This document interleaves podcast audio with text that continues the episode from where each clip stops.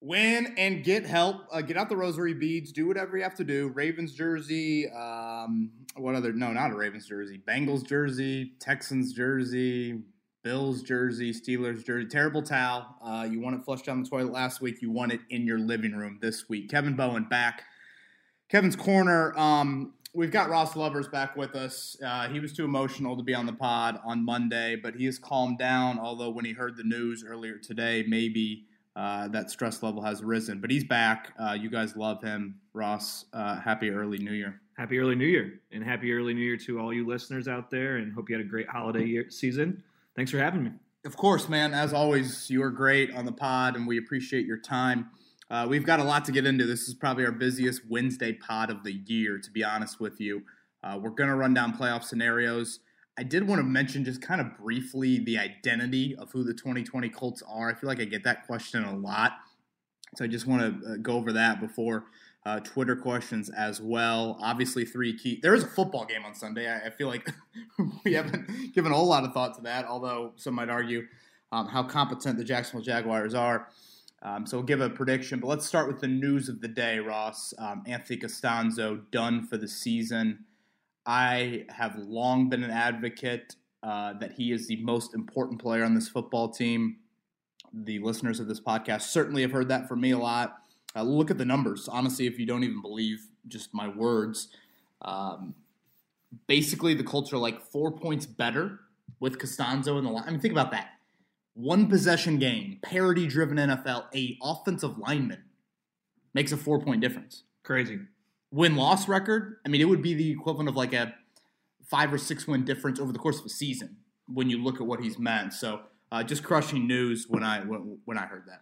And what you and I were talking about a little bit before this is the injury just seemed like such a Colts injury. Um, you know, I didn't really get into the ins and outs of it. You know more, but Frank Reich mentioned it was an ankle uh, and a half speed drill in practice. I don't know, man. It's uh, yeah, this is uh, oh gosh, it, it does. It does sound like Andrew Luck type. You yeah, know, just exactly. kind of freakish stuff that happens. I mean, DeForest Buckner gets hurt at practice a few weeks ago, and that's a topic maybe we get into in the offseason. But uh, let's start here on Castonzo. Again, there's no one more important because there's a trickle down effect. And we saw it Sunday. When you don't have your tackles, first off, your quarterback is susceptible to being hit, which mm-hmm. is obviously a big deal. Philip Rivers sacked the most he's been sacked all year. And then secondly, your offense now all of a sudden has to commit another resource to protecting that tackle the blind side. Now, again, Jacksonville, okay, they don't even have Josh Allen, so you know it's probably not even that pressing of a, of a deal.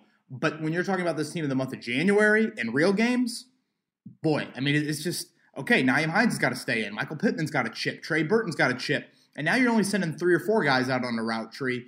And now all of a sudden, a passing offense that has struggled here at times, just creating separation, it, it's hindered because it doesn't have all of their available resources out there. So if I were running the show, I'd probably go Quenton Nelson. Now, the signing of Jared Veldheer is intriguing to me, Ross, the more I think about it. When you think left tackle, it's not the most taxing position mentally. Like, it's not a center where you're dealing with constant communication and, and barking out calls and – there's the mic, there's the mic, and you and the quarterback have to be on the same page for the most part. And, and look, there's still some communication aspect to left tackle, but compared to the other spots on the line, it's pretty much just mano a mano. Like, there's the D end, you block him, and if the nickel corner blitzes, who cares? You still block that D end. So, from a mental standpoint, it shouldn't be too taxing on a guy like Veldheer, who has started 100, I think, in thir- 113 games in his career, started for the Packers last year in the playoffs, you would think that wouldn't be again as big of an issue for a guy that hasn't been in your building all year long. Now, having said that, the dude hasn't played football this season and he's 33, so there's certainly a physical aspect to playing that position as well. But I would go with Nelson. You know, the handful of snaps that we saw against the Raiders, the Colts seem to be really pleased with, with how he looked there. To me, that allow I think you have more adequate guard options in your building. Danny Pinter, maybe Jake Camp. Joey Hunt is on the um, COVID list. He's the guy that actually filled in um, when Nelson moved over against the Raiders. So I tried to sneak that into Frank Reich earlier today, and unfortunately the call got over before I could ask that. But um, that's what I would do. I know a lot of people want Braden Smith over at left tackle. I don't think Braden Smith has ever taken a snap in college or the NFL at on the left side of the line. I mean, think about how just different, just body uh, movement wise that is. You're so used to. Quenton Nelson's used to sliding to his left anyways, or you know planting with that left foot, you know, a little bit further back, I guess, in some pass sets than his right foot, and that would be the exact opposite if you asked him to go play right tackle. And obviously, that that's the issue for Braden. So Regardless, um, crushing news, dude. Crushing news for the Colts. Sucks. Colts faithful sucks. So um, wanted to wanted to cover that there um, there at the start, and I know we won't have any Twitter questions on that. I've got an article that goes a little bit deeper, um, but again, you guys know full well what I think of Anthony Castonzo. I guess lastly, Ross, before we get into playoff scenarios, we should probably mention what about Anthony Castonzo's future? I was just going to ask: Is this is this threatening his career? or is what's the vibe on the longevity of this injury? So Reich said not career ending. Um, now Reich didn't, you know, had never really heard of this injury, but again, needs surgery, but not career ending. But you also got to think, look at Castonzo's season. Yeah, MCL, this ankle, and then ribs. I think it was ribs at one point earlier in the year. Yeah, I think he missed that Cleveland game with with with, uh, with a rib injury. So I mean, I can't recall any time in his career he's ever missed game due to three separate injuries. So, I, you At know, age I, 32. I know, and, and that is a great point. And, and I, you guys know that like when I heard the Castonzo retirement you, news or possibility this time last year, ironically enough, I wasn't stunned because he is just a, he's just not like football. Football, eat it, drink it, sleep it, and I do that 365 days out of the year. But I mean, he still loves the game and is very committed to his work ethic and all that. But he's just not one of those guys. So, what does this do? Does this hinder him in any way? Does this say, all right, enough is enough? I don't want to do this, like you said, at the age of 32. Um, again, it doesn't sound like it's some devastating back, Achilles, 32 concussion sort of thing, but still, um, it, it, just it further adds to the importance um, of what we have said, and I said it on Monday's podcast, the biggest mistake Chris Ballard made this offseason was just an inadequate uh, commitment to addressing backup tackle.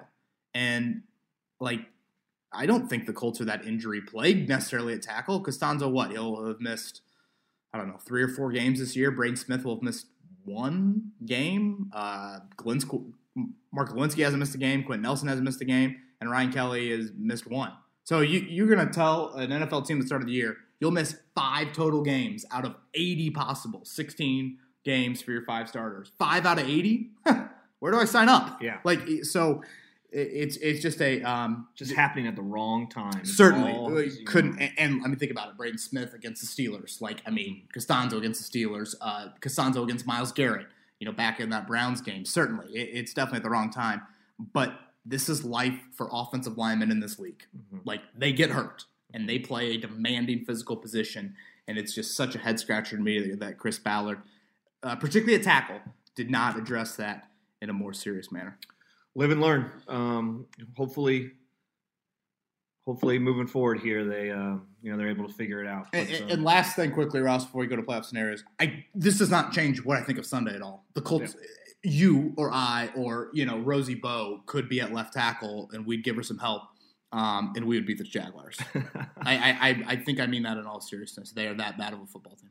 That beat us earlier this year. Um, all right, a lot of playoff scenarios. A lot of things need to happen on Sunday. There might be more eyeballs uh, from Colts fans on other games and not the Colts Jags. So let's walk through those really quickly. Okay, well, first, Ross, are you doing the emotional feel good parlay for the Colts? I have to. You got I love to. it. I, we have a Twitter question about it here uh, that we'll get into, but okay. I, I, love that. Okay, I love that play. We'll, we'll, we'll, wait on that. I find it interesting that all of the teams the Colts um, need to win, they're all playing at home. All playing at home. Kind of intriguing. So.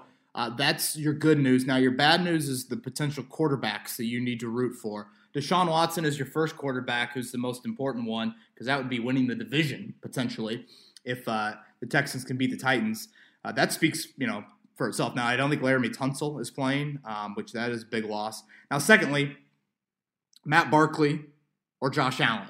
Uh, as we record this early Wednesday afternoon, we still don't know that from the Bills. Sean McDermott is going pretty close to the vest with this.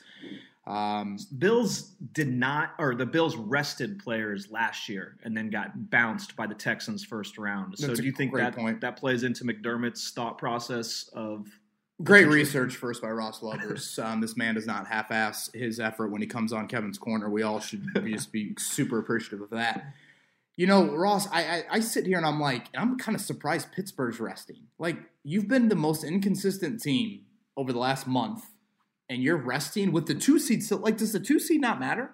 I, I, like, that's that's two home games. I know there's no fans, but like logistically, you know, locker room wise, I don't know. You can control your own music and play Renegade whenever you want to. Like, I, am surprised that Pittsburgh and potentially Buffalo will be resting guys. Is who's all resting for Pittsburgh? I know Big Ben, which that makes sense just because of his age and he kind of got beat up the last couple weeks. But do they have other key players that? So Tomlin hasn't said who, but like you know, I know Stephon Tuitt missed two days of practice last week. You know, T.J. Watt got hurt. You know, during that Colts game at one point, came back in. You know, you got to think some of those. You know, Connor, James Connor has kind of been in and out as well. So I, they haven't confirmed that, but um, so yeah. So the four games, Colts need one of these four to happen. Texans beat the Titans. Bengals beat the Ravens. Steelers beat the Browns. Bills beat the Dolphins. Correct. So your quarterbacks potentially Deshaun Watson, Matt Barkley, Mason Rudolph, Brandon Allen. I the last three, I don't. Yeah. Yeah. Boy, God, good luck. I don't know. You know, Rosie has a rosary bead that she prays that she chews on. Um, I don't know if you guys want to go out and buy one of those, but um, in all seriousness, I think one of these four will happen. Like if you're going to give me an NFL parlay in a given week, there's a good chance that four game parlay doesn't hit. I, I, I, I think there's a better chance that it that that the Colts do make it in, but there is just that slight sliver, especially with these those quarterbacks you just named.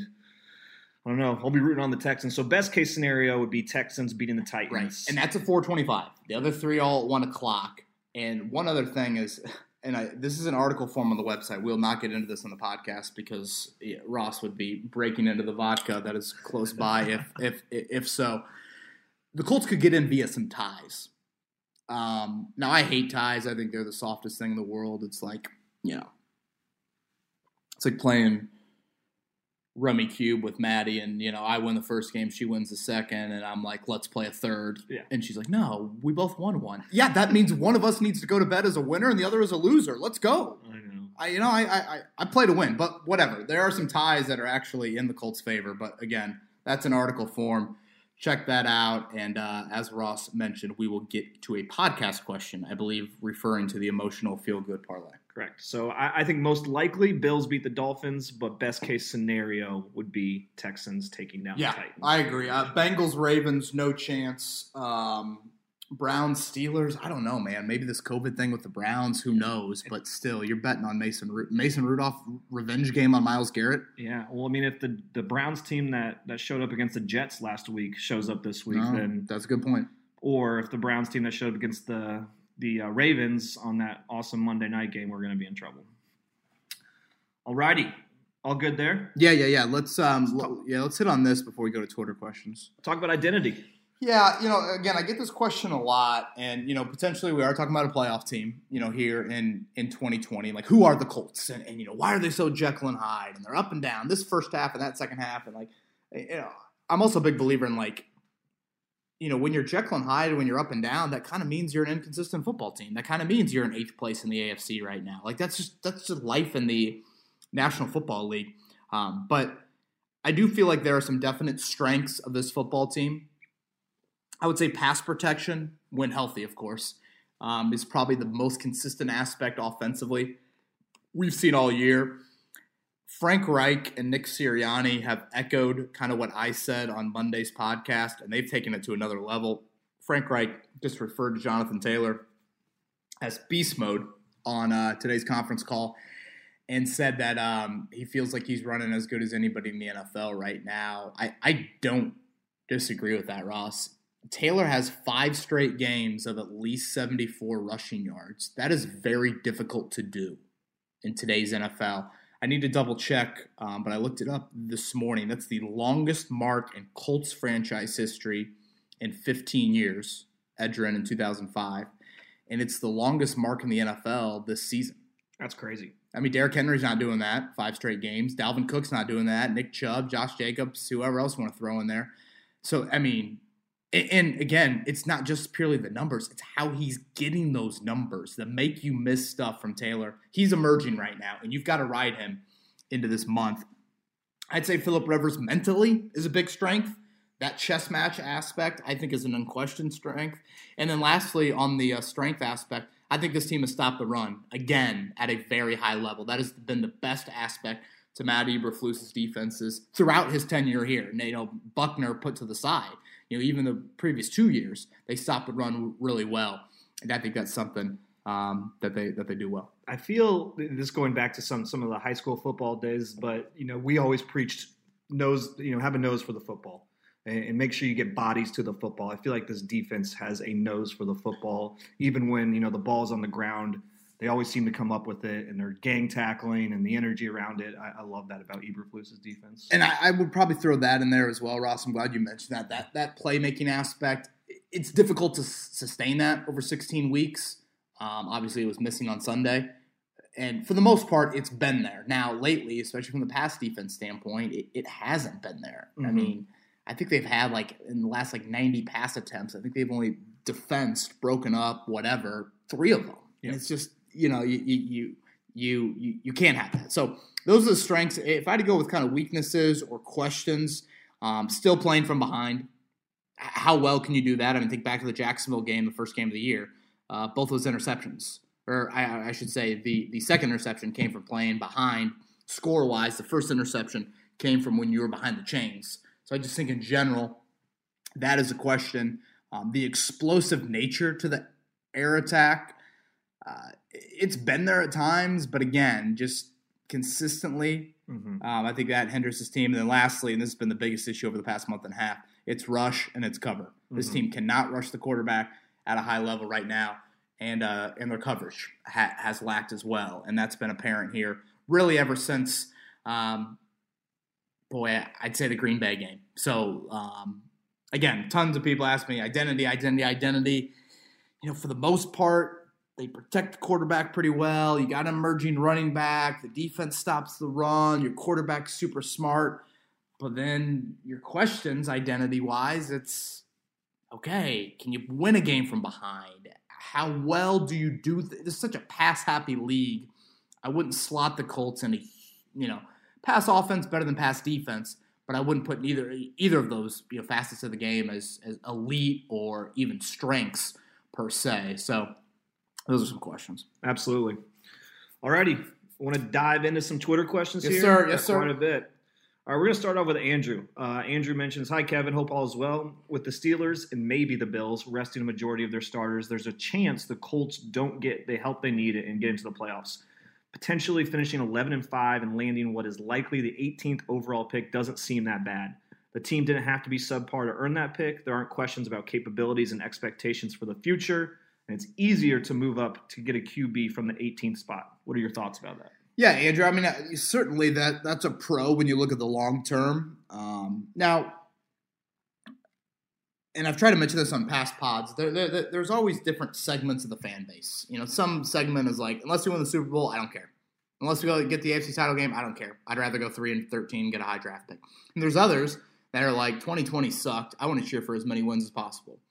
And you know, it's kind of like so many people have asked me about: Do you really want to see Notre Dame in the playoff and then just get killed by Alabama? Absolutely. Yes, that means that they have had an unbelievable season and have a chance. Yes, you have a chance. I will wake up Friday morning and think to myself, "Holy shit, they have a chance." Now, text me at 7 p.m. and or hell, hopefully it makes it till 7 p.m. You know, maybe by 4:45, maybe it'll be different. But eh, it's just that's what being a fan is, though, is waking up on those days on playoff games, having that feeling hope. of hope. hope. Yeah, exactly. Yeah. One word: hope. Yes. And in the NFL, I think more than any other professional sports league, crazy can happen mm-hmm. in the playoffs. You know, the one and done format, and just especially in the year 2020. But no, Andrew does make a great point. I mean, you you would have the 18th overall pick. uh, if the draft started today or was today. And I don't think that would change much if they make the playoffs because their record is so good uh, compared to the other teams that won't make the playoffs. But um, yeah, certainly. I mean, 18th is a lot easier to move up or whatever than 23 or 24, or something like that. If Sunday is devastating, then um, Andrew found the silver lining there, that's for sure. All right, we're going to move on to Brian. Brian says, Hey, Kevin, I believe our receiving core is not getting enough blame this season. The Steelers have explosive receivers that got open and forced PIs in the second half.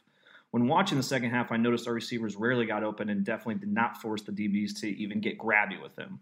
Despite this all, or despite all this blame, or despite this, all the blame is put on the offensive line and Rivers. Thoughts? Yeah, yeah Brian, I, I, I do think it's a good point. Um, and you know, first off, I think Pittsburgh certainly has one of the deeper wideout groups in the entire NFL. I, I, I, really like their depth at that wideout group. You know, Diontae Johnson and Chase Claypool and James Washington and obviously Juju Smith Schuster. Um, you know, I, I, think a reason to this is Michael Pittman's been really quiet since Thanksgiving. Uh, just not at yeah. There's been the one or two catches every game where he goes for 20 or something, but you're still waiting for him, you know, to be five for 75 and a touchdown. Uh, now Hilton has stepped up at times, but still um, I, I, I, just think you haven't had the continued sort of progression we saw from Pittman in late October, early November. So yeah, I definitely think some blame should go here, Brian. And you know, you guys have heard me say this. Just because you've drafted Campbell round two in 2019, Pittman early round two in 2020, doesn't mean that you just don't look at a wideout come April. Like you've got to look at that. You've got to look at re-signing Hilton. You've got to look at Smith Schuster and Golladay and all the other wideouts that are free agents as well it's a position group that still needs um, to get better and to upgrade there, short term and long term. So I think it's a good po- point, Brian. I think Frank Reich mentioned two of the five sacks were coverage sacks on Sunday, maybe three of them, but definitely two of them. So um, yeah, I'm glad you brought that up, Brian. Thank you. Yeah, good point. Some of those pass interference calls. Uh, obviously biased, but I, I don't. No, no, no. I, again, uh, we don't we, we don't talk about officiating on the podcast for longer than thirty seconds, or else my computer will blow up but Ross brought it up, so we'll address it. The Colts got a bad whistle on Sunday.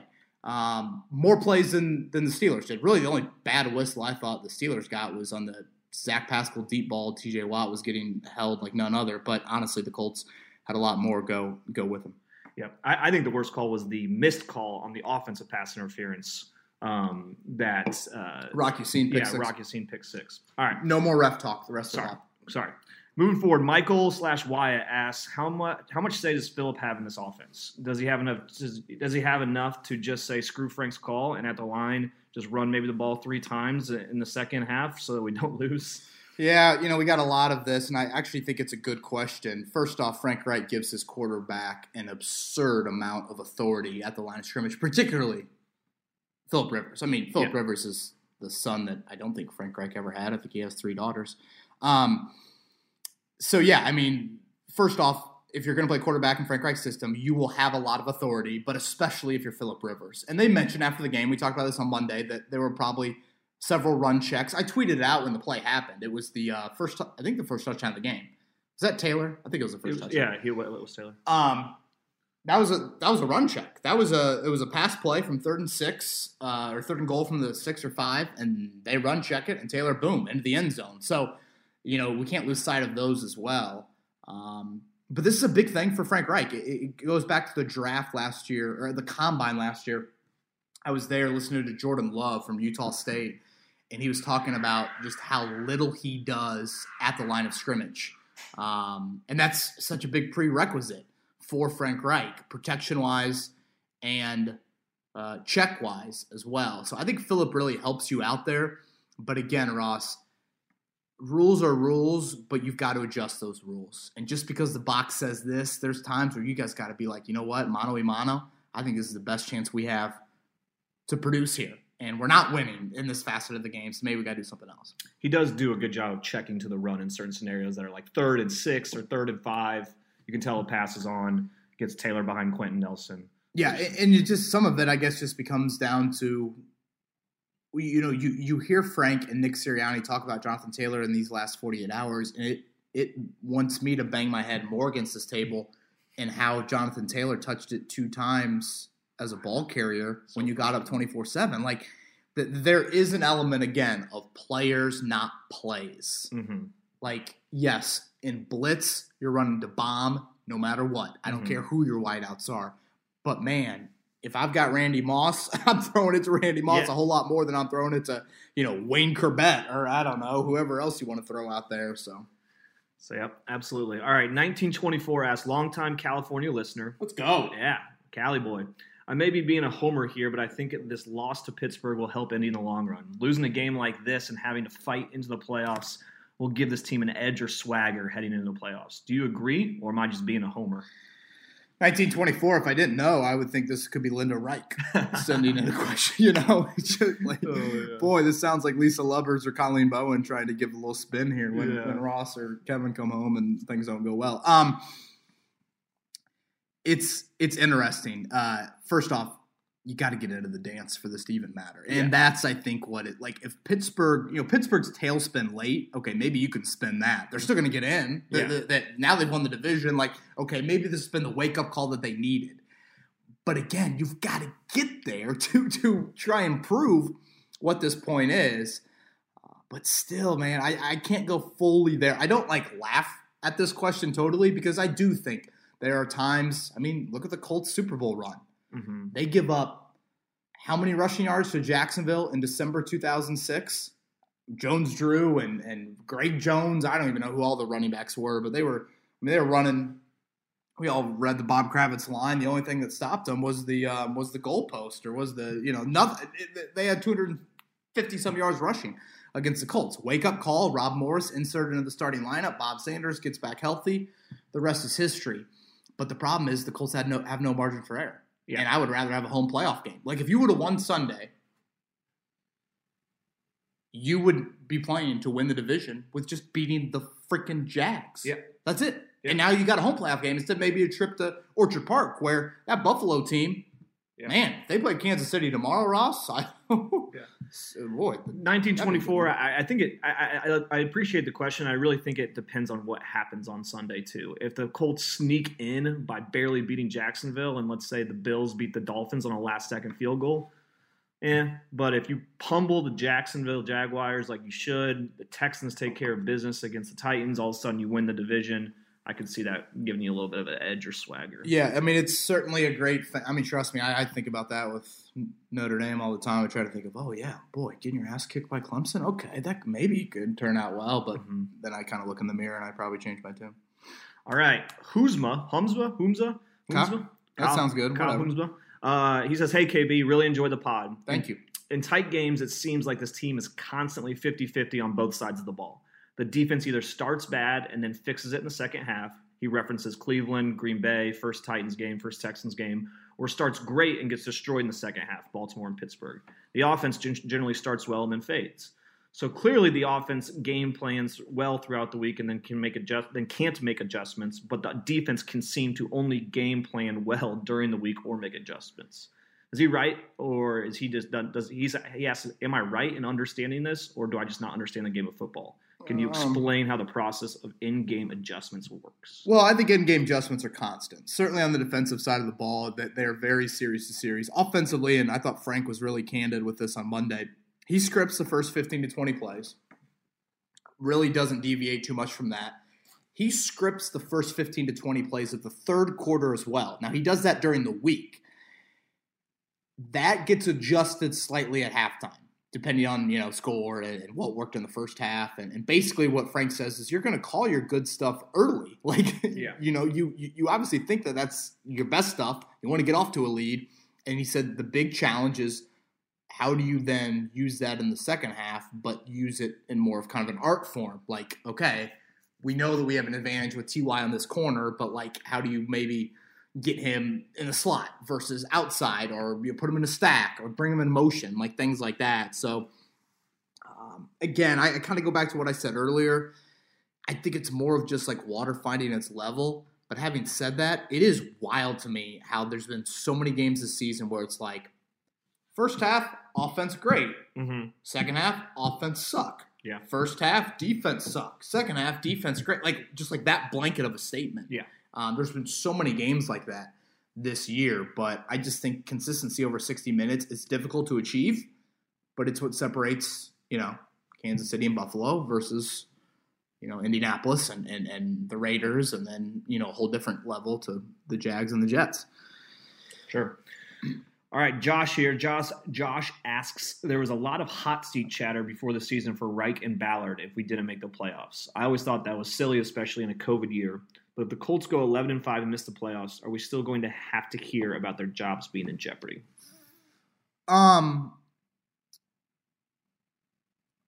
I think what we said on the podcast, Josh, was the seat should be getting warmer. Mm-hmm. Um, again, like I was saying, this is a results oriented business at the end of the day. Um, I, I, think we contributed a whole podcast to it. A big thing for me this season was how what are you doing without Andrew Luck? Yeah. You know, you entered this year, I think, 11 and 21 without Luck.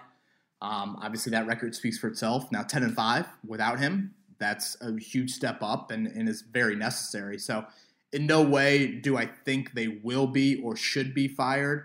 Now, having said that, I will say this Sunday, and I will say this with a lot of confidence in this thought. Um, a loss on Sunday would be one of the more embarrassing losses in franchise history. Uh, we can get into this more in three keys and prediction, but the Jaguars are terrible. They are much more injured than the Colts. They've lost 14 straight games and you're a 14 point favorite, and that line will pro- well the Castonzo news might might keep it a little bit more level, but as of right now, 14 point favorite. That's the biggest in over a decade for the Colts. So again, not even saying what's at stake, but just purely 60 minute effort against another football team, it would be extremely embarrassing.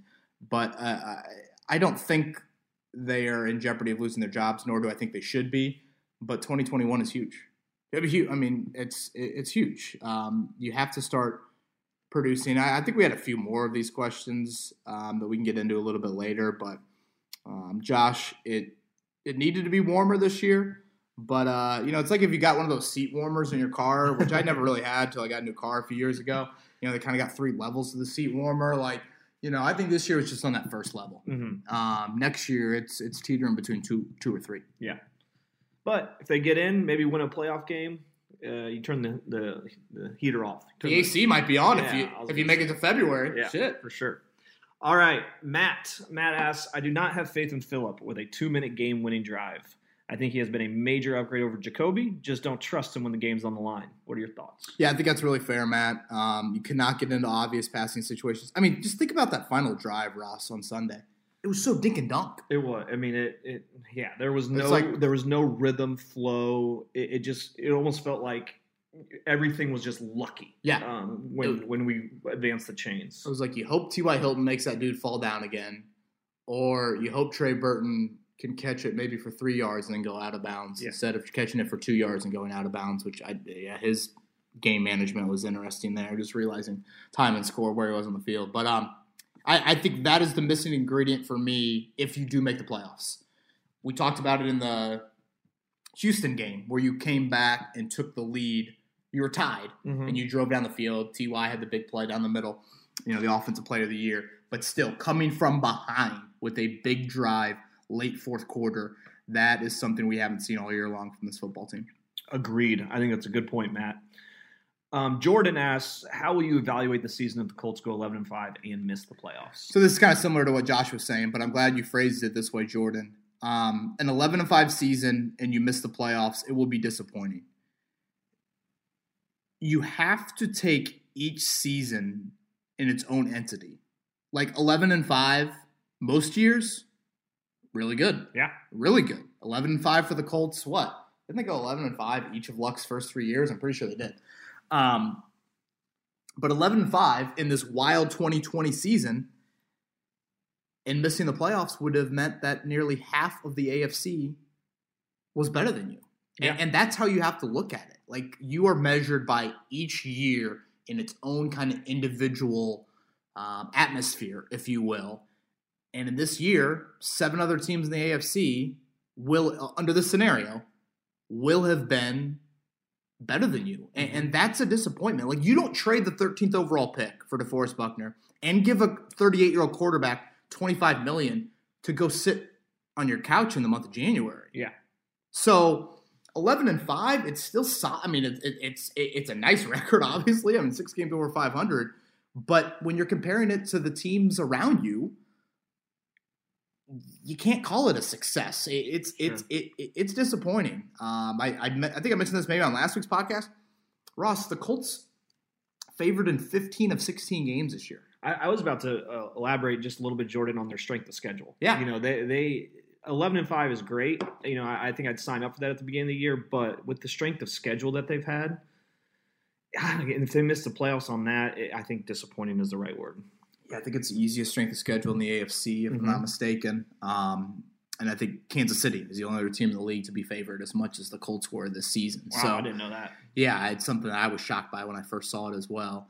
Um, now a lot of those, you know, just a couple point favorites, mm-hmm. but still. Um, so yeah, Josh it, or Jordan, sorry, it is. Um, it would be a disappointing season because you made some win now moves, and there's an element of creating a winning culture, creating a culture that experiences January. You referenced Buffalo mm-hmm. losing in the first round of the playoffs last year with a lead, uh, yeah. if I'm not mistaken. Yeah, they had a lead. Um, you got to learn from that. It took mm-hmm. Peyton Manning six years to win his first playoff game. It took Peyton Manning nine years to get to a Super Bowl. Like this, uh, almost cussed. This this stuff just doesn't happen yeah. falling out of bed. Yeah. So um, I, I I think that's an element that would be disappointing as well. Absolutely. Why again? Wyatt asks why does Reich think all of his players are created equal? Why does he think Chaz Green is equal to Braden Smith? They're not, obviously, in all caps. Why not have a tight end help chip or something? uh, I mean, Wyatt, the Colts did give Chaz Green a little help. Now, there were times, obviously, the strip sack by Watt um, was not one of those times that they helped him out there. Um, I, I don't think he's cre- he's treating everyone equal. I, I now I think there are times where he probably isn't as I don't know willing to give help or he he is pretty bullish on his players. But I, I also sit here Wyatt and think to myself, man, it's a tough balance. Yes, I, I, I, think, and I tweeted this out, I know before the final drive, I'm like, you've got to help Chaz Green and you've got to help him every damn snap. Yeah. But again, the byproduct of that is, okay, now it's Hilton, Pittman, Pascal, and Hines only going out, and Jack Doyle staying in the block, or Jack Doyle goes out and Hines is staying in the block. Like, and, and that's that's what is such a tough balance, um, and Wyatt again offensive tackle depth should have been addressed in a more serious manner. Um, so yeah, why you do make a decent point for sure, but it's also a really delicate balance at, the, at that spot. Yep. Okay, David. David asks, do you think the Colts fans, do you think Colts fans would rather see Tom Brady or the Patriots win a Super Bowl? Oh man, David. David, even when the Patriots are down and out, you're still bringing them back into our lives. Come on now. well, I mean, Ross, I'm gonna, I'm gonna, I'm gonna throw this at, at you. Would you rather see Tom hoist it or uh, Belichick? Yeah, I, I, I think Tom. Um, you know, growing up in that in that Patriots Colts era was, you know, just you had this deep hatred just for the Patriot logo. Yeah, I think now that Tom has moved on, it's almost I can almost appreciate the greatness as we're watching it and if he were to win one in Tampa, I think it would definitely solidify him as the greatest of all time. Mm, boy, um, don't say that too loud. We yeah. got some we got some Peyton fans on this listening to this podcast. Yeah, I mean, you know, seven Super Bowl rings would just be uh, you know Jesus. unmatched. So I, I, think probably see Tom win, especially because you know he's he's out of the AFC, he's in the NFC, and um, I don't know. Maybe it's because he won me a fantasy championship this year, but. I, okay. think I'm going Tom Brady there. Now the real truth comes out here from Ross Lubbers. All right, okay. We see where you're uh, where you lie. I, I would agree with you. I think the Patriots are the more hateable. I think Belichick slash Patriots are more hateable. I think yeah. uh, people are jealous of Tom. You know, they just we're, we're jealous because he's got a supermodel wife and he's good looking. He's won all these rings. Yeah. Now, selfishly, I love Bruce Arians. I wouldn't mind seeing Bruce. Yeah. Bruce Arians. I don't know anybody a Joe Haeg fan, former Colt, uh, probably not, but um, yeah, I, I, just I think David. I honestly think fans would rather have Brady win it. It was, but but th- there will be a section of the fan base, Ross, that will say, "I love Peyton too much. I yeah. don't want Tom to have any more on his resume." Yeah, I, I hear you, I, it, David. It was really really sweet to see the Patriots just fall flat on their ass or on their face. sorry, sorry, fans out there. No, I love it. Let's go. Flat on their face this year. Let's go. Um, all right, Stanley. Stanley asked, "Well, that sucked. Um, I don't have a ton of things to criticize Ballard about, or, or and I will not overreact to one loss, but it does seem like." He doesn't have a great eye for drafting defensive front four talent. Buckner and Houston, you know, were both brought into our organization. So, what are your thoughts on this? Uh, thanks, and please never tweet it's in the bag when we were up 17 points. Thank you, Stanley. I've been harping on that Shut forever. Up. Shut up, Ross. That was the ultimate jinx. Stanley, I'm going to say this because I just said shut up, Ross, but shut up, you, Stanley. You know, and thank you for all your questions and for listening to the podcast, by the way. Um, Stanley's right, though. I, I, would say, you know, Chris has been an exceptional drafter in so many ways. Um, but yeah, I mean, Tarell Basham and, and Kemoko Turay and Tyquan Lewis, you know, those haven't worked out. Now they found boy when you look at that front five, front six, it's well I guess Grover Stewart you did draft, but really everyone else is a acquisition of non-draft. Uh, Denico Autry would yeah. be another free agent as well. Al-Quadin Muhammad, a waiver claim from the Saints. Um, so yeah, I, I, do. I would throw corner cornerback. You know, Rock Ya-Sin and Quincy Wilson. You know, being at the forefront of that, both early second round picks. I guess Quincy more middle, but Rock definitely early. Um, so yeah, I would throw those. You know, wide out you know, some people would probably throw in there with, I know Daurice Fountain and Deon Cain were super late picks, but, you know, obviously Campbell, more injury related, but, you know, maybe, I would say maybe more whiteout evaluation because the free agents haven't hit there. But uh, obviously tons of positions where they found great success drafting wise. But no, I think it's a fair statement, Stanley. I agree. All right, Louisiana guy down south, down the bayou. Um, hey, Kevin, quick question for the pod. At what point are we going to throw some blame on Ballard for him ignoring the offensive line depth and QB position? Just seeing mobile QBs evade pressure makes me more and more frustrated that we haven't addressed our position. I feel like he gets a I feel like he gets a pass just based on the overall image of the roster and not those spots.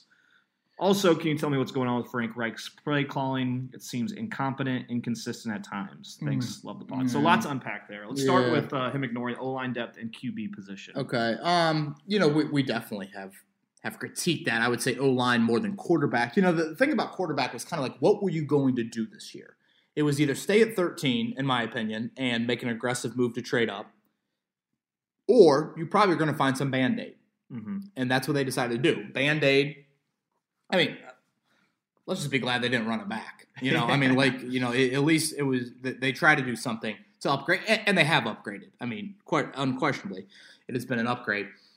It's funny, Ross. I, I kind of compare the Philip Rivers situation for 2021 mm-hmm. similar to the Pacers had they brought Nate McMillan back.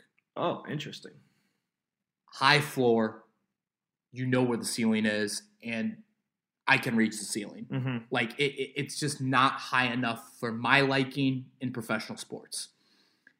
The Pacers now, I don't necessarily agree with the Pacers running it back fully personnel wise, but that's for a different podcast, and you guys have already heard me use that. But I just think that you needed to do something different for the Pacers and to try and create an advantage. And I think for the Colts, that needs to be done again with in regards to the quarterback position because it's such an important position. Uh, furthering and um, speeding up that learning curve at that position is vital as well. And that's why I think a rookie quarterback, a, a whatever, a first round pick, whatever you want to call it, needs to be under center right away in 2021. So, um, right. And, the, and, and, mobile wise, I guess I should talk more about mobile because that's what he was kind of referencing. You know, mm-hmm. it's like, I mean, who are you gonna get mobile wise? Yeah, it, as a band aid, you know, it's just because the best thing that they did with Rivers was a one year deal. Yeah, and for those of you that missed it, check out my Instagram or check out my my my, my Twitter. I asked Philip that question today about you know, have you thought about Sunday could be it? He was honest, Br- brutally honest, yeah. and, and, and super candid. So um, that's the best aspect of it is you didn't tie your hands past 2021, but you, you guys know this full well. A, a mobile-ish quarterback ranks high on my attributes for that position moving forward. Louisiana guy also did ask about Frank Reich's play calling. He yeah, says incompetent, inconsistent. No, no. Okay. It's not that. We, we we we talked a lot about that on Monday. Okay. James asks, "Hey Kevin, I hope you and your family had a nice Christmas." Same to you, James. Yeah, we did absolutely. It was a great Christmas. Uh, is the role Khari Willis plays for us in coverage criminally criminally underrated? If you rewatch the three touchdowns Pittsburgh scores after he went off, it's hard to not think uh, that that um, over the top coverage help from him could have prevented at least one of those scores. James, question of the week. Um, we did not talk about this enough on Monday. Going back and rewatching things, um, that's on me, folks. Uh, Khari Willis got hurt on the punt when it was twenty four seven, Mm-hmm. and the next play, Rocky Ya-Sin gets beat. Yep. and we know what happens from there. Uh, Tavon Wilson, who replaced Khari, is known as a thumper. He got exposed. Um, and, you, you know, really secondary depth, we know full well that was such a big issue for Chris Ballard last offseason. And now with Khari, we'll, we'll see. What, as of us recording this, we don't know if Khari Willis and Michael Pittman have practiced yet this week, but they are both in concussion protocol. And obviously, if you miss a Wednesday practice, that's usually not great concussion wise. But yeah, Khari Willis does not give enough credit, and specifically against Pittsburgh, um, you are exactly right, James. His loss was felt. It was just the amount of big plays too, and Khari does so much for them in red zone and handling kind of the disguise stuff as well. Um, I think TJ, I forget who I was asking. Oh, I was asking Julian Blackmon last week when I filled in for Dan on our new to three show.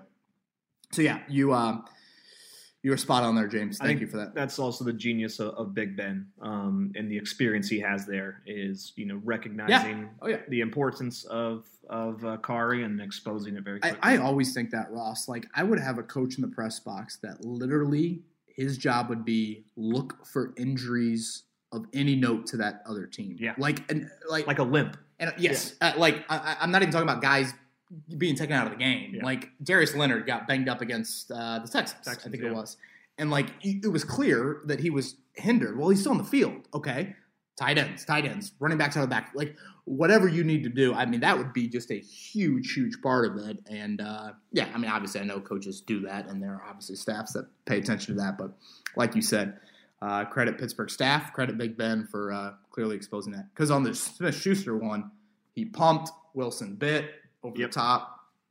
Boom. All right, a few more here. Uh, Jason, a little bit of an angry one here, um, but Jason does say, "Hey Kev, hope you enjoyed the holidays." Um, I'm glad he prefaced it. Just, Yeah. He led in with He nice, in, and then he's going to come in for Yeah. the kill. He's a nice guy, just a little angry with what's going on right fair, now. fair. Fair. Is it finally time for the Colts fans to realize that coaching and roster management is holding this team back? From Eberflus's stupid bend, don't break defense that lets good QBs turn it on to Reich's brutal play calling and the coach's overall inability to keep these so-called high character guys motivated. Yeah. Man, you weren't kidding. Um, yeah, Jason, it, it's uh, you know you guys know what I think of the defensive scheme, and I just think there's ways to maybe be a little bit more dictating on that side of the ball. I would argue though, just like, and I guess maybe you are referring to this with your roster management. I just don't think the personnel is good enough at the key spots, Hmm. especially long term. And Mhm. I'm talking quarterback. I'm talking edge rusher. Long term, again, hear me out here. Left tackle, wide out. Um, you know, number one corner. You know, Xavier Rhodes has played at a very, very high level this year for you, and he should be brought back, but he's also 30. Yeah. So um, I would say that, and I'll also reiterate: I do think the foundation is good. I think it's pretty stable, but certainly, um, yeah. I mean, winning Community Tuesdays is different than winning winning a Super Bowl. So. Um, I do think that the personnel needs to be continue to be upgraded again, especially at those key spots there. Um, For sure. and yeah, you uh, you know, again, Reich's brutal play calling that to me is a little bit too harsh. hmm Um, I don't think it's a motivation thing, Jason. You know, Uh, when you yeah. go with this, you know, I, I I don't think that's at all. I think it's just part of how talented is this roster. I don't necessarily think that it's a top five ish, top ten. I don't know, maybe it is top ten, but at those spots, those spots mean so much more. It's why Houston had Kansas City down, whatever it was last year. We were talking about that 24-0. yesterday. Like, Yeah. okay, they had Watson, Watt, and Hopkins. Like, Yeah. and Laremy Tunsil. Like, it's your quarterback, it's your left tackle, it's your one wide out, and it's you know a bit of an edge rusher. I guess Watt plays a little bit more inside, but Mhm. um, you get what I'm saying. Yep. All right, three more here. Uh, Daniel asks, "Hi Kevin, keep up the great work." Thank you, Daniel. Sunday's defeat was a tough pill to swallow. It's obvious offensive tackle depth and outside corner are top priorities for the offseason. Do we deserve our 10 and 5 record, or are we more of an 8 and 8 football team? I feel we were very lucky in two of the Texans' victories and could easily be telling a different story right now. Yeah, I mean, I guess you could look at it from that. You know, obviously, um, more of the you know, rose colored fan would say, well, you could be even better. You know, you should have beat Jacksonville. You could have yeah. beat Pittsburgh, things like that. I, I, Jacksonville to me was not like that close of a. I mean, yeah, it was close, but like. It, it never felt like we, we had a chance that game. It didn't come down to like the final snap yeah. or like, you know, anything crazy like that. I, I kind of look at the two Texans game, Packer game, and Steeler game as four games that were super close. Yeah. And you went three and one in those. Yeah. So I don't know, maybe go two and two in those. So that brings your record down to, you know, uh, nine and six. I guess you would be right now heading into the final week. I, I can't go full eight and eight. Now, as I mentioned earlier, you did play the easiest schedule in the AFC, so you know that is something to keep in mind as well. Um, you know the old saying of "you are what your record is." Yeah, I think there's a lot of truth to that. I also think again there are some different ten and five football teams and how they're feeling right now heading into week 17 and whatnot. But um, I would say probably just a hair under that. And again, when you're eighth in the AFC, that probably is to me that's almost a better indicator. Totally, exactly who they are. Totally. Ben asks, uh, "Hey Kevin, disappointed after the Steelers game. What needs to happen for our defense to be truly elite? Just an upgrade edge and corner execution. Thanks and love the pod." Um, Sorry, I'm responding to a text for one of um, going on JMV later today. Um, okay, sorry. Can you give us to me again, Ben? Yeah, sorry. So uh, he wants to know what needs to happen for our defense to be truly elite. Is mm. it hmm. just upgrade our edge and our corner, or is it more of an execution uh, aspect? Yeah, definitely upgrade there. You know, again, I don't love love the scheme, but this is it. This is what you've got. But yes, certainly edge pressure is. Um, honestly, to me, Ross, if you cured like edge rush, like it would probably mask anything else you might be worried about. Like yeah. if I'm going to nitpick, maybe a little bit of linebacker depth, maybe a little secondary depth, but again, that's super nitpicky. Um, edge rush, dude, it's uh, yeah, it's flat out. It's exactly what what you what you need to upgrade, and then you know corner for sure. But when you're playing the amount of zone that you do, it shouldn't. It's not as pressing as like oh, go out on an island for mm-hmm. 60 snaps a game. Yep I feel like corner has just been a hot topic this, this week just because of the meltdown in the second half. Yeah, um, that is a good point. All right, last one. Nick asks, "Hey Kevin, uh, first time question, long time listener. Mm, I love that, Nick. Yeah, uh, he loves the show. Thank you. I'm thinking of the ultimate Colts heartbreak special parlay to at least have something if the worst Colts heartbreak special, or if the, if the worst happens. So the Colts heartbreak special is Colts money line, Browns money line, Ravens money line, Dolphins money line, Titans money line. Thoughts? I think I'd take the Colts out of that. How much is he? Is he saying how much he's putting on there? For fifty dollars. Ooh. Okay. I don't know what the odds are though. I don't know. No. So did you did you did you see the poll I had yesterday on on Twitter? Not, no. All right. Let me let, let me pull this up. So, um, I believe the odds are plus 460. Okay. On this parlay. Is that including the Colts money line? Yes. Okay. Now, some people say, I'm not going to include the Colts because the odds aren't that great, which they're not. I mean, they're favored by 14 points. Yeah. And, you know, those are the real people that are like, the Colts are going to lose. Um, so we had 72% of the polling say that they would take their plus 469 odds. Wow. $50 bet to win 229. Now that includes the Colts. Yeah. So you need the Colts, Titans, Browns, Ravens, and Dolphins to win. If you only care about financial stake, folks, let yeah. me make that abundantly clear. There you go. Yep. Are, you, are you doing it? I, I think I'm going to do it because I look at it as if it loses, then I'm paying $50 to get the Colts into the playoffs. And I'll pay $50 to get the Colts in the playoffs any day. There you go. That's my that's my outlook on it. I think Jim um, Irsay would pay a lot more than fifty bucks to yeah, get a team in the playoffs. No kidding. You imagine if they don't make what the playoffs? What if Irsay puts hundred grand on that? Oh my gosh! I, don't know. I don't, I don't know if Mr. Goodell and the old yeah. you know, people at Park Avenue would would, yeah. would love that. Nick, I I think you got to lay it down. Mm-hmm. You know, fifty bucks. You know, we don't need to go into people's bank accounts, but you know, if you've got means and and and you want to throw a little scratch on there, throw it on there. Sounds like they aren't going to show. They aren't going to put the scores up in Lucas Oil. You can't tell me not everybody in that locker room Yeah, I mean, the, again, talk about having a coach in the booth. You, you got to have someone relaying oh, that that information. Sure, all of that, man. And people will know. Um, You're gonna you know. know. There'll be fans chirping, saying things that yeah, yeah. It's like know. the luck retirement. They're yeah. yelling, yelling down on the sidelines about that.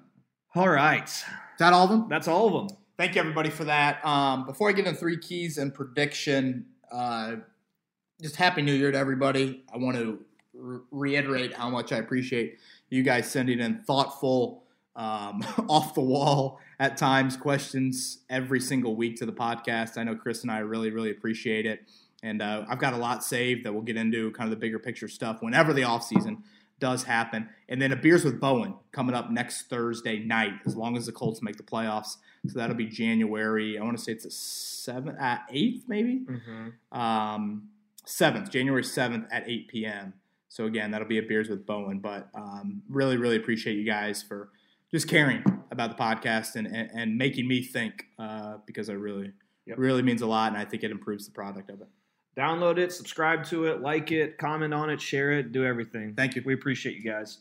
All right, three keys to the game on Sunday. All right, man, let's start here. Colts favored right now by 14. I've got that as the seventh highest in franchise history. Uh, biggest since 2009. Uh, it was at 15. It's, it's now been brought down to 14. Ross, in team history, okay, the Colts have been favored by at least 12 points 21 times. They're 21 and 0. Wow.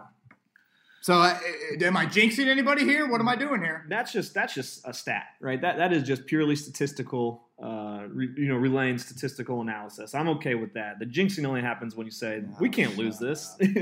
shut up. Um, in all seriousness, this is the most pressure-packed game of Frank Reich's career. Um, I know 2018 season finale against Tennessee had the same thing on the line, but this opponent is much different. And now mm-hmm. you're three years into the 10 year, and you're coming off a seven to nine season when you missed the playoffs. So, um, again, like I said earlier, a, a loss on Sunday would be incredibly embarrassing and the Jags are beat up. It's Mike Glennon, folks. He's lost 11 of his 12 last. I don't. How is the dude still in the NFL? Yeah, this was my first thought. No James Robinson. It sounds like potential rookie of the year. DJ Chark, questionable as well. We mentioned Josh Allen, C.J. Henderson on IR. Um, you, just, you can't lose them at home. They're so beat up. You can't miss the playoffs five out of. You just can't. You, just you can't. You can't. You can't. You can't. All right. There's uh, also the aspects. Sorry to interrupt. They they're you know they're playing for the over number one overall pick. No, no, no. They they they they, have it. Oh, they secured clinched it? because okay. the Jets won. Oh, that's right. They yeah. Oh, yeah. Right, which sorry. some people think now they'll play free. Which gotcha. again, I mean, yeah. like these players, they're they're playing for their lives. Yeah. You know? yeah. Okay. First key, no hope. Like I said, 14 straight losses for the Jets. They are three and 20 since last November.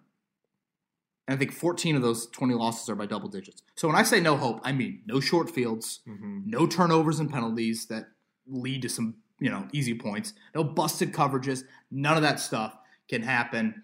That's my first key. Key number two, obviously protecting Philip. Yep. When you have Anthony Castonzo's status, it is clearly um, a huge, huge key. You know, something crazy. This kind of goes off number one, but it's like something crazy needs to happen for the Jacksonville Jaguars to be in the game. A strip sack, a pick up a fumble and return for a touchdown. That's crazy. Yeah. So protecting Philip would be key number two. And then lastly, I, I say free agency urgency, but I kind of, meant, you know, T.Y. Hilton. T.Y. Hilton is one of the greatest players in modern Colts era. Yeah. And Sunday could be it for him. Like, this is the reality when you have week 17 in the NFL and you have uncertain playoff future.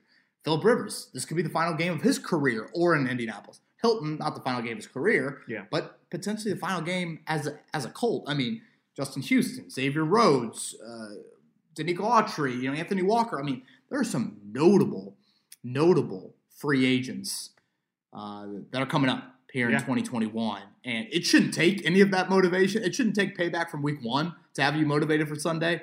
But I just think tap into that. And again, players, not plays. And yes, you ride Jonathan Taylor, but I want to see T.Y. Hilton heavily involved because if I'm going down, you got to go down with one of the best players that is on this team right now at the skill group and certainly has been over the last uh, decade. I hope Philip and Ty right before the game just acknowledge that, say this could be it for us. Let's just go ball. let's just let's just have a, have a day. That sounds like a great NFL film scene. Just yeah. a nice little. Philip would probably go firm handshake. Ty might go a little bit more of something exotic. Philip might not be ready. It might look awkward, but at the end of the day, just get it, just get a W. Just win, baby, as Al Davis would say. All right, let's wrap things up here about the prediction and what the outlook for the rest of the week looks like. Um, Colts 31-17. So um, I guess that's a push under the current Vegas situation, but I, I, I, think that they will control this game. Like I said, Jacksonville is hurt and they suck. Mm-hmm. And when you hurt and you're bad, that's not good. And so um, I, I, fully expect the Colts to win this game going away. I agree. Who you got? I, am going to take the Colts. Um, I was actually going to go 34 14. Okay. Um, so you like a little cover? I like the cover, but uh, for all of our gamblers out there, I love Colts first half. Mm. Colts first half, put it on the line. We're going to come out hot. We're going to come out with, uh, you know, motivation. Uh, we're going to come out steaming, and um, I think the defense will shut them down, shut Glennon down as they should. So I think Colts first half is a lock. I do like the Colts to cover, but if they do get up big, they might coast. So who knows? And folks, you know Ross Lubbers won you gobs of money a few weeks ago when he, um, what was it over on the Colts Raiders? Yeah, Colts Raiders over. I mean, you can thank you thank him for that Christmas presents. You can slide into his DMs. That would have um, gone over if the over over was a seventy. That was yeah, a high score game. That was. Um, all right, everybody, appreciate it all. Um, boy, um, I guess I don't know what the schedule will be next week. Um, we'll just kind of leave it there, but uh, after a win. You know, we'll be here on Monday. I would say if they somehow don't make the playoffs, and maybe early Tuesday, if they have the kind of exit meetings on Monday, I like to usually get through all that, but I don't know. Um, let's not think about that. I say the Colts win, and I say they get in. I think they will get the help. I don't know where, I don't know how, but I think they will get in the playoffs and uh, be playing next weekend. Fingers crossed. He's Ross Lubbers. I'm Kevin Bowen. Pray for my Irish on Friday. May Alabama be gentle with them, and may Notre Dame pull off the upset of all upsets, folks. Hope. Happy New Year, everybody. See you.